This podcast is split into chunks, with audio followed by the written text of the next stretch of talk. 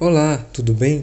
No nosso canal Pirarucucado, vamos levar você a entender melhor como eram legisladas as estruturas do poder jurídico, em especial o judiciário e o legislativo, na colônia e no império. Mais do que isso, veremos para quem era destinada a legislação voltada a regular o dia a dia dos povos que viviam no Brasil, e como o fenômeno do bacharelismo influenciou e até hoje influencia a nossa cultura e as instituições brasileiras. Nós somos Danilo Santos, Guilherme Vasconcelos, Pedro Moreira, Pedro Franco, Rafael Rossoni e Matheus Cardoso. E junto ao professor Wagner de Oliveira Rodrigues, vamos dialogar este assunto tão importante para compreendermos o presente e o futuro do direito no Brasil. Para tanto, vamos analisar esta realidade a partir da leitura dos livros História do Direito no Brasil e Fundamentos de História do Direito, ambos do autor e professor Antônio Carlos Volkmer. Vamos ver?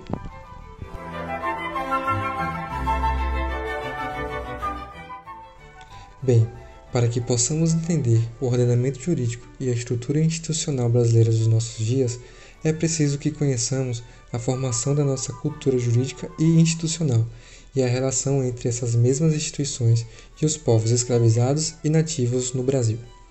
Nesse sentido, a leitura de Volkmer nos permite viajar para os tempos coloniais e imperiais e lá encontrar o necessário para entender como se estruturava o ordenamento jurídico da época, sobre quem ele versava e, mais importante, qual legado isso deixou para o presente e o futuro do direito no Brasil. O direito colonial, por exemplo, não foi um projeto voltado a integrar todas as pessoas que aqui habitavam. Apenas algumas pessoas ligadas à coroa tinham status de cidadania, direitos individuais, sociais e políticos. Então, os direitos da época colonial eram para quem? Quem eles visavam proteger? Para tentar responder essas e outras perguntas, é primeiramente para o período colonial que iremos com os discentes Mateus Cardoso e Pedro Franco. Espero que gostem desse episódio.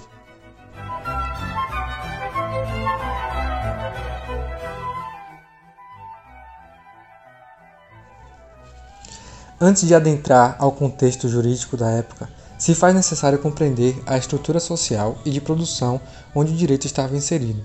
Portanto, poderíamos começar a entender esse contexto? Sim, e nos oportuniza caracterizar o ideal do direito e da sua finalidade dessa época, portanto. Tanto os meios de produção quanto a formação social, com a forte influência do período de mudanças que estava acontecendo na Europa, no final do sistema feudalista do século XV, para um modelo capitalista século XVIII. Nesse cenário, a escravidão desapareceu na Europa e crescia nas colônias. O Brasil, depois da colonização, foi inserido aqui os interesses da metrópole com um viés mercantilista e doutrinário. Dessa forma, o Brasil se tornou metaforicamente a fazenda da coroa portuguesa, que explora os produtos tropicais para ser vendidos na Europa.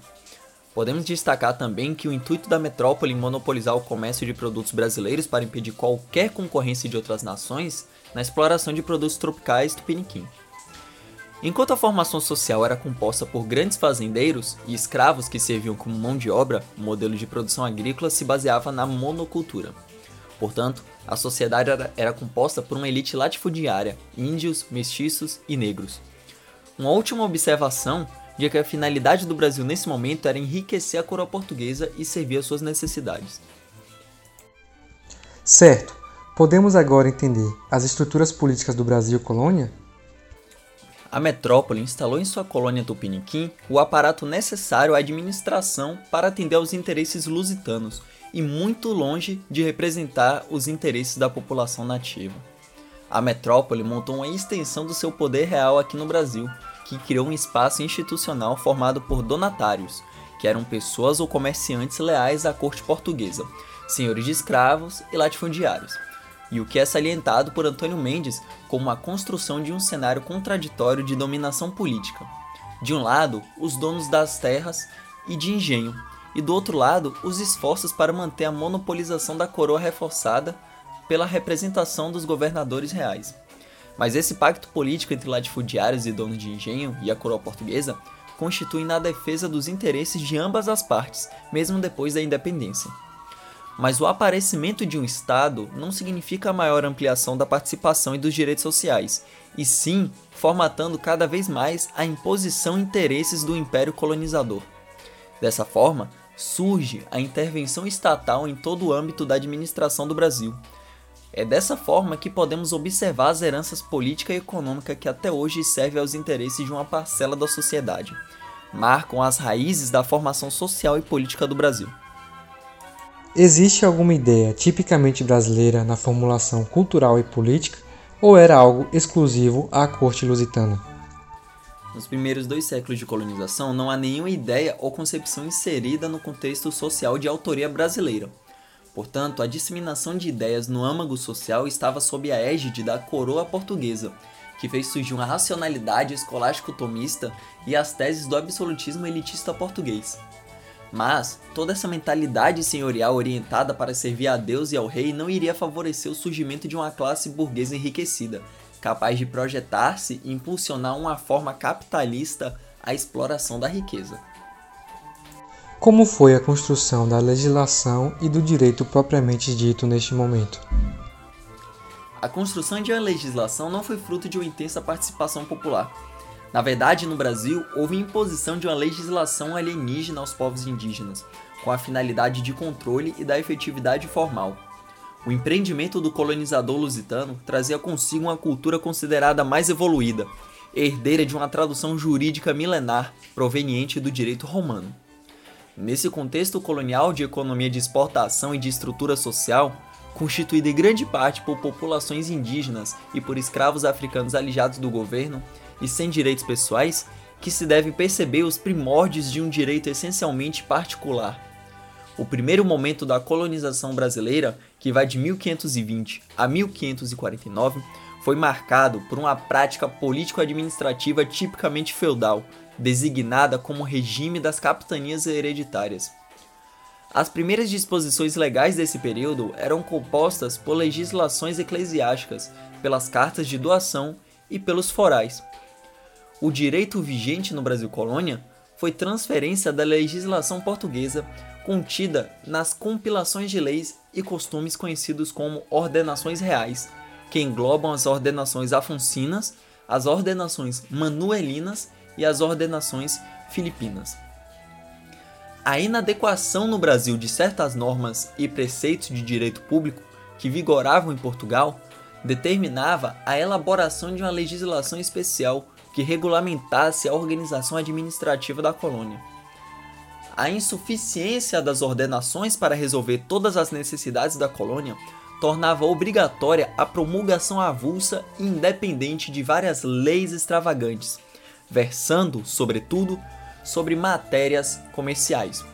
No século XVIII, com as reformas pombalinas, a grande mudança em matéria legislativa foi a Lei da Boa Razão, que definia regras centralizadoras e uniformes para a interpretação e aplicação das leis no caso de omissão, imprecisão ou lacuna.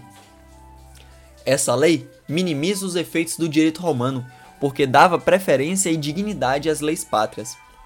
Não resta dúvida de que o principal escopo dessa legislação era beneficiar e favorecer a metrópole, pois seu interesse maior era criar regras para assegurar o pagamento dos impostos e tributos aduaneiros, bem como estabelecer um ordenamento penal rigoroso para precaver-se de ameaças diretas à sua dominação.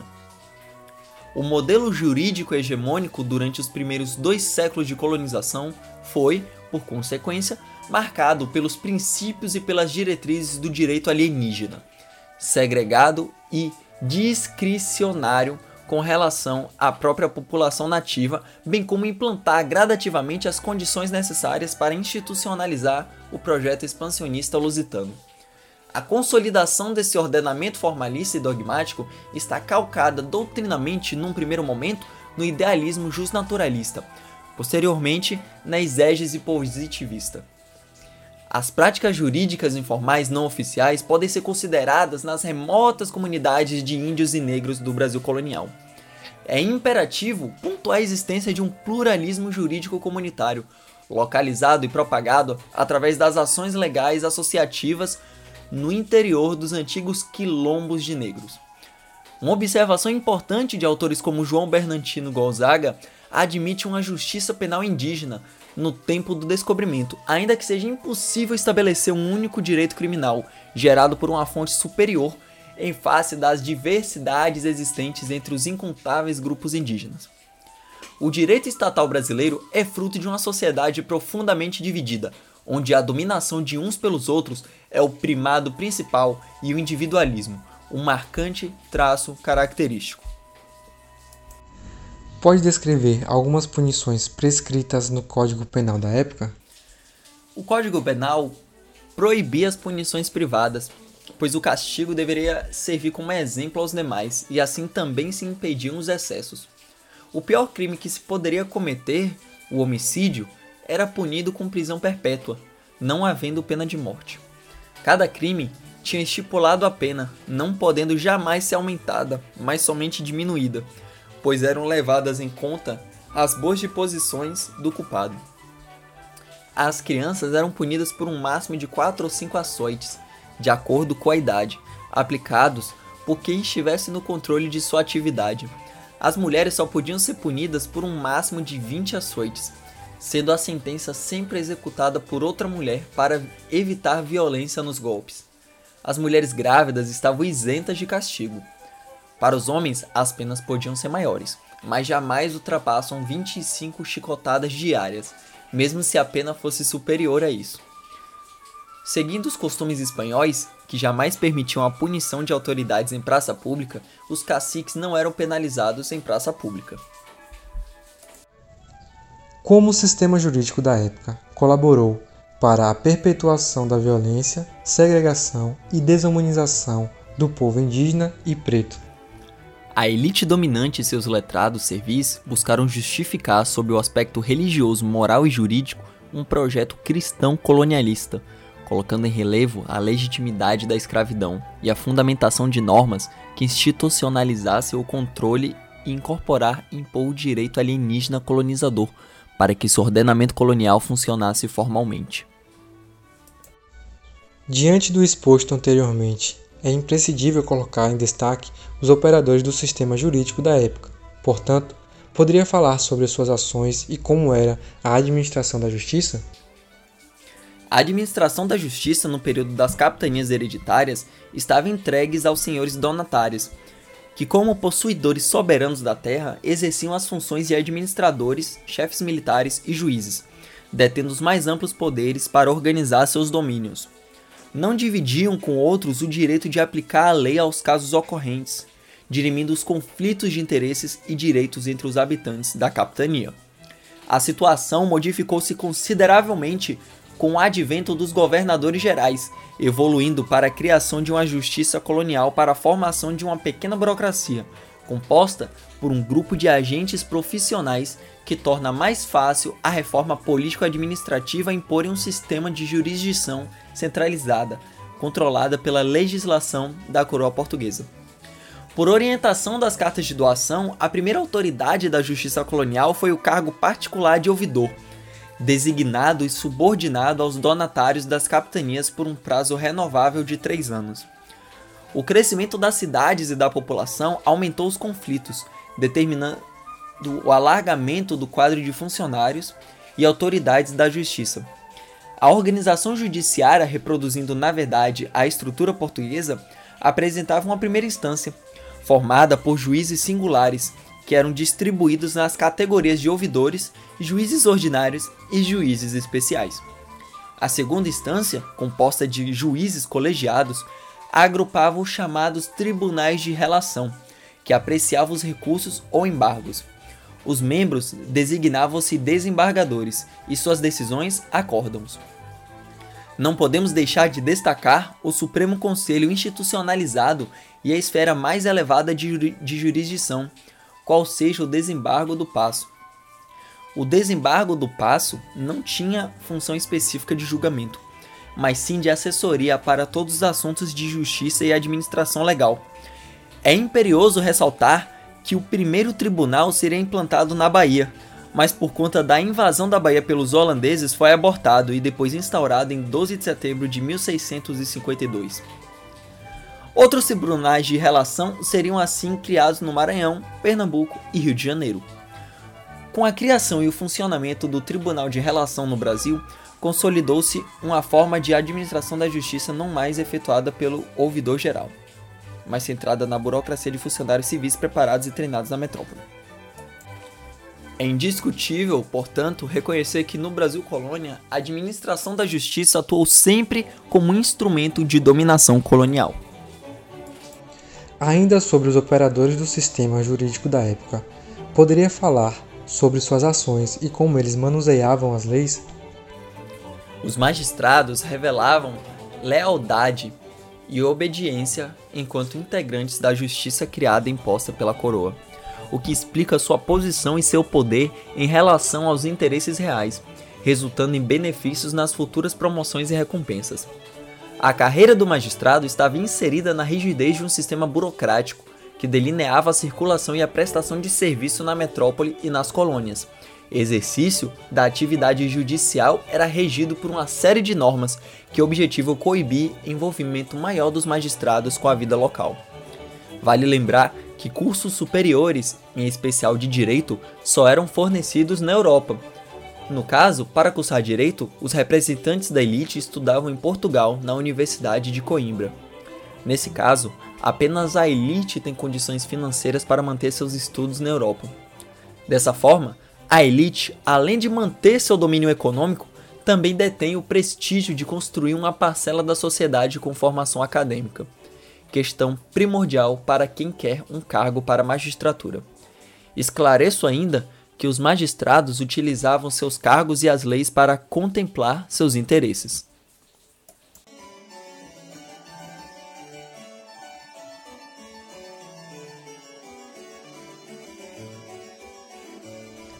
O Brasil colonial tem como característica clara a divisão entre três etnias: os negros, os indígenas e os brancos. Nesse sentido, vale destacar o privilégio social que os portugueses tiveram na sociedade da época, uma vez que, em um país que era visto como um mercado exportador, detinham os meios de produção e trouxeram consigo a cultura europeia. Diante desse exposto, pergunto: como a influência portuguesa afetou as relações jurídicas no país? Isto é, como que os lusos se destacaram como influentes na formação do direito no país. Bom, em um primeiro momento é necessário fazer um retalho de como era a sociedade colonial e então responder a sua pergunta. Como mencionado, o país estava dividido em três grupos sociais, sendo os brancos, em sua maioria portugueses, a classe dominante. Essa dominância se deu desde a chegada das caravelas, quando os portugueses viram no Brasil uma oportunidade de crescer economicamente com foco inicial na exportação do pau-brasil e tendo os habitantes que aqui estavam, isso é, os indígenas, como sua mão de obra. Posteriormente, agora interessados pelo plantio da cana-de-açúcar, começou-se a desembarcar nas colônias os negros africanos em condição de escravos. A partir desse contexto histórico, é impossível perceber como a sociedade passou a ser dividida em classes. No que tange à influência no direito, como tinham o posto privilegiado de colonizadores, os lusos poderam utilizar e abusar de todas as possibilidades de aproximar o direito às suas concepções e vontades, isto é, aos seus interesses pessoais. Além disso, as relações jurídicas passaram a privilegiar os interesses daqueles que pertenciam a um grupo elitizado e a impor ainda mais suas vontades àquelas classes oprimidas. Então, você está dizendo que esses oprimidos não tiveram muita influência na construção histórica do país? Isto é, tudo estava voltado aos interesses portugueses? Veja bem, claro que os negros e os indígenas tiveram sua importância para a nossa construção nacional. No âmbito cultural, são diversas as influências que esses grupos conseguiram passar para nós. No entanto, do ponto de vista jurídico, eles eram mais vistos como objetos e bens do que sujeitos de direitos.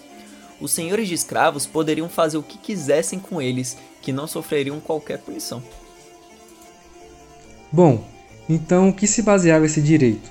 Apenas pelos interesses desta classe ou buscaram exemplos para exercerem no Brasil? O direito na colônia teve como exemplo o próprio direito português. Ele era caracterizado pelas leis de caráter geral e pelos forais. As primeiras leis gerais buscavam a centralização do poder nas mãos da monarquia, enquanto os forais corresponderam ao início da colonização. Nesse sentido, a colônia foi dividida em capitanias hereditárias e cada donatário possuía, analogicamente, poderes assemelhados aos senhores feudais. Portanto, além do papel de administrador, competia ele também o papel de legislador e de juiz. O sistema de capitanias hereditárias não teve muito êxito, como nós sabemos, devido à expansão territorial do Brasil.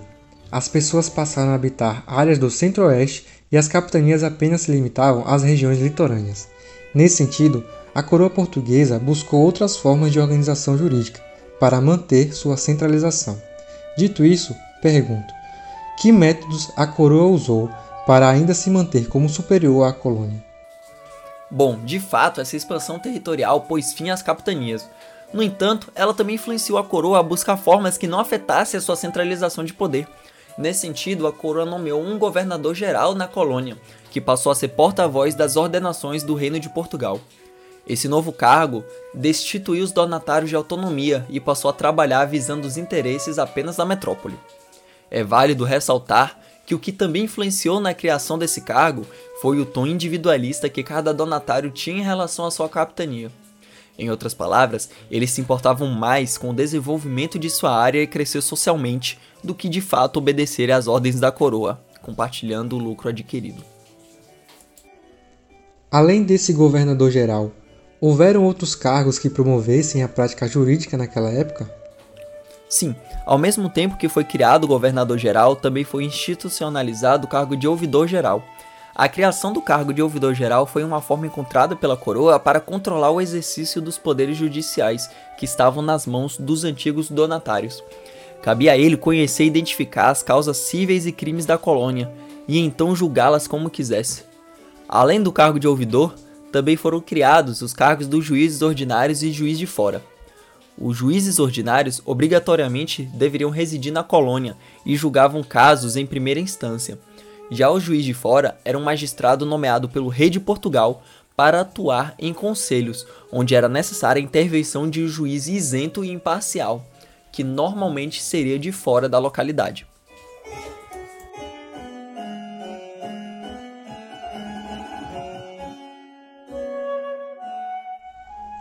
O bacharelismo pode ser considerado um fato social que se perpetuou ou ainda continua a influenciar a cultura brasileira até os dias atuais.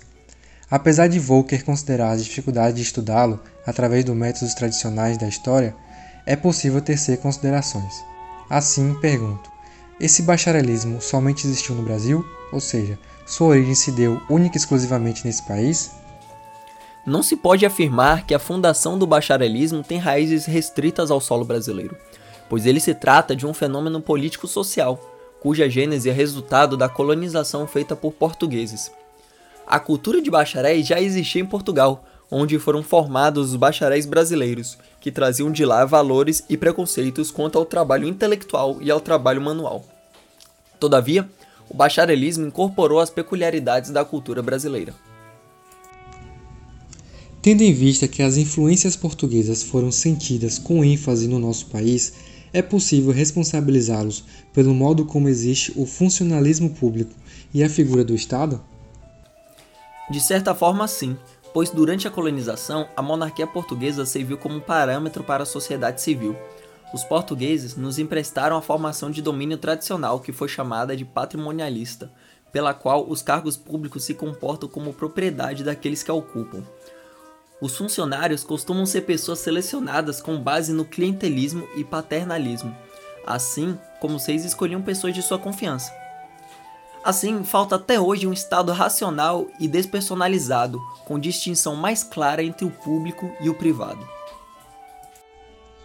É cabível atribuir a contribuição pelos problemas da democracia ao Estado patrimonialista que existiu no Brasil e repercute no momento presente?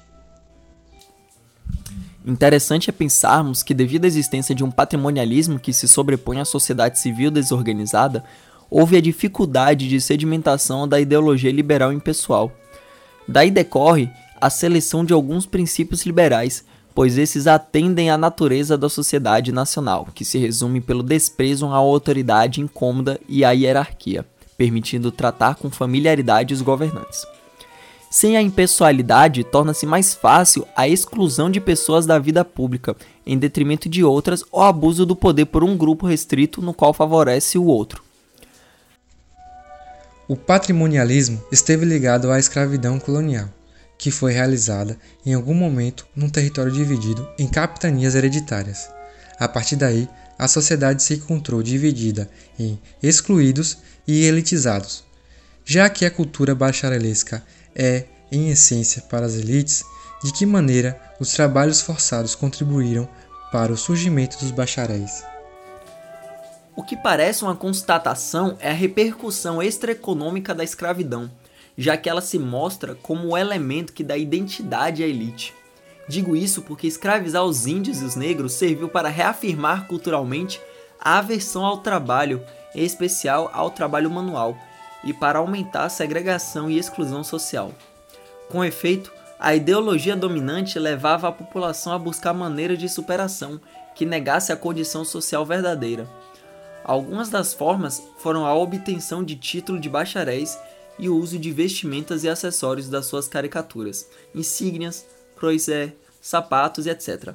Assim, ser bacharel era ter poder social. Qual a importância dos cursos de direito que foram implantados com a vinda da corte portuguesa para a formação dos bacharéis? Os cursos de direito influenciados por padres jesuítas focavam na retórica clássica, isto é, formavam bacharéis, cujo discurso baseado em autores como Platão era pomposo e símbolo de diferenciação deles em relação à população. Apesar da capacidade para atuar em cargos públicos, o bacharelado construiu sujeitos pelos quais a ideologia liberal se espalhava na sociedade. A busca por insígnias é justificada pela distância que existia entre os docentes e os discentes, pelo absenteísmo. Apesar de ensinar humanidades, a universidade foi mais eficiente em distribuir o status para a posse de ofícios do que na intelectualização da elite. O discurso liberal, anteriormente mencionado, modificou a essência do Estado brasileiro? Em verdade, eu respondo que não, porque o Estado continuou essencialmente patrimonialista, sendo que o discurso liberal não foi eficiente na transformação das ações e posturas na sociedade civil os bacharéis monopolizaram os maiores cargos da nação, ou seja, não havia nada de democrático na seleção dos operadores do Estado, violentando a impessoalidade que defendia os liberais. Os povos historicamente marginalizados e excluídos permaneceram assim. Em resumo, a teoria é outra na prática.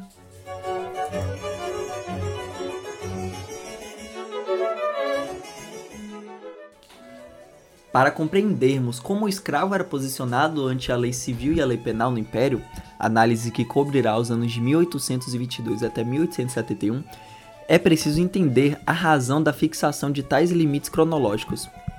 Primeiro, o ano de 1822 representa a conjuntura da independência e o início de uma nova ordem jurídica.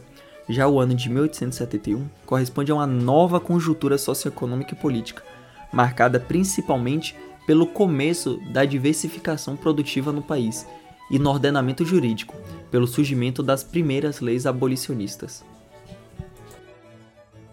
Como eram legisladas as estruturas do poder jurídico voltadas a regular o dia a dia dos escravizados no Brasil? A Constituição de 1824 determinava ser cidadão brasileiro todo aquele que nascia no Brasil, mas ainda que o ex-escravizado fosse cidadão, a sua cidadania era restrita e a sua participação política indireta. A Constituição também resguardava o direito à cidadania ao escravizado que alcançasse a liberdade por meio da obtenção de sua carta de alforria, mesmo que tal dispositivo fosse, na época, controverso e fruto de muitos debates. Então quer dizer que a Constituição e o ordenamento jurídico da época era marcado por contradições e controvérsias?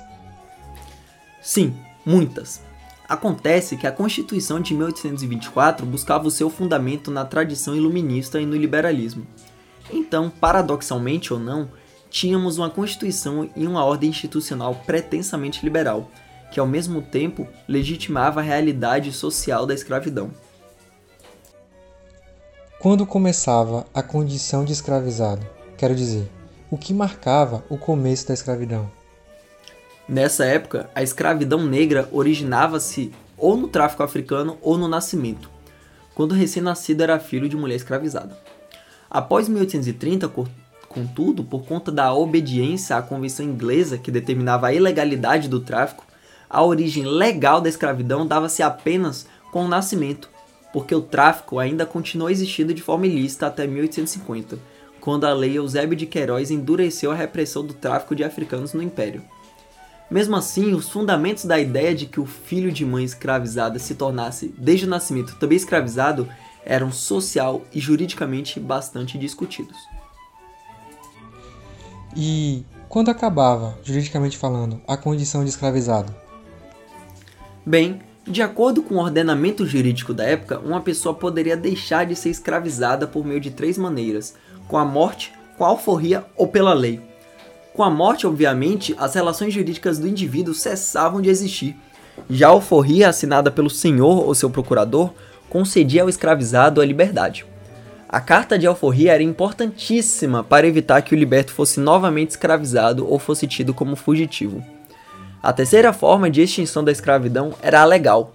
Assim, cessava a escravidão, por exemplo, o casamento, visto que um cônjuge não poderia ser escravo do outro a descoberta de diamante acima de 20 quilates, a denúncia comprovada de sonegação de diamantes pelo senhor, a denúncia de contrabando de pau-brasil Tapinhoá e, não tendo havido fuga, a saída do escravo do império.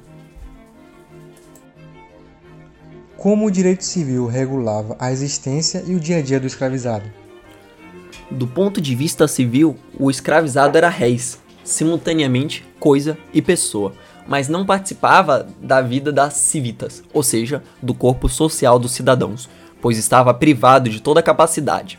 Em consequência, não tinha direitos civis, muito menos políticos. Por esse motivo, não podia constituir família, apenas as chamadas uniões de fato, que tinham sido efeitos jurídicos mínimos.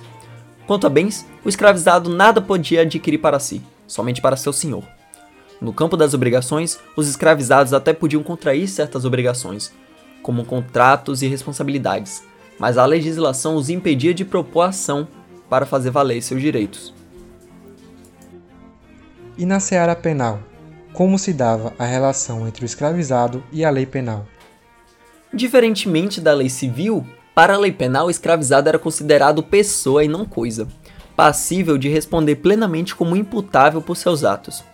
Os castigos aplicados aos, aos escravizados, contudo, eram mercadamente mais cruéis e duros do que aqueles aplicados aos homens livres.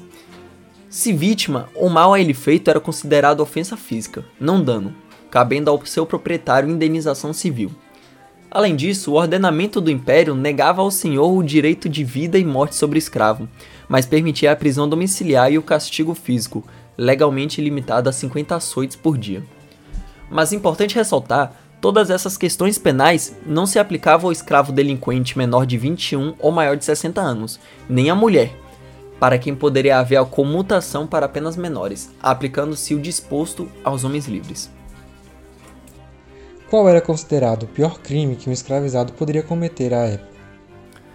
O de insurreição.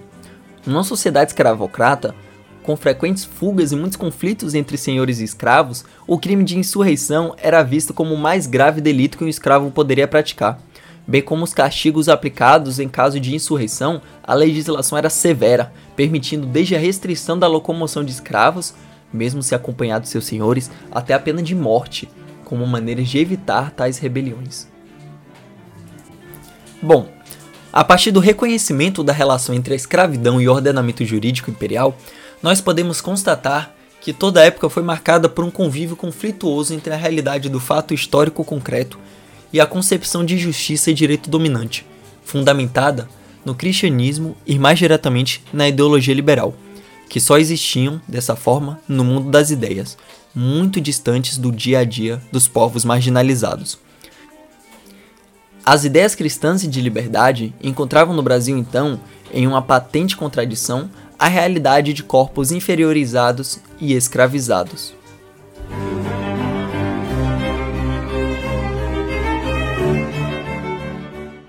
Este é um produto da disciplina de História e Direito ligado ao curso de Direito da Universidade Estadual de Santa Cruz e sob a coordenação do professor Wagner de Oliveira Rodrigues.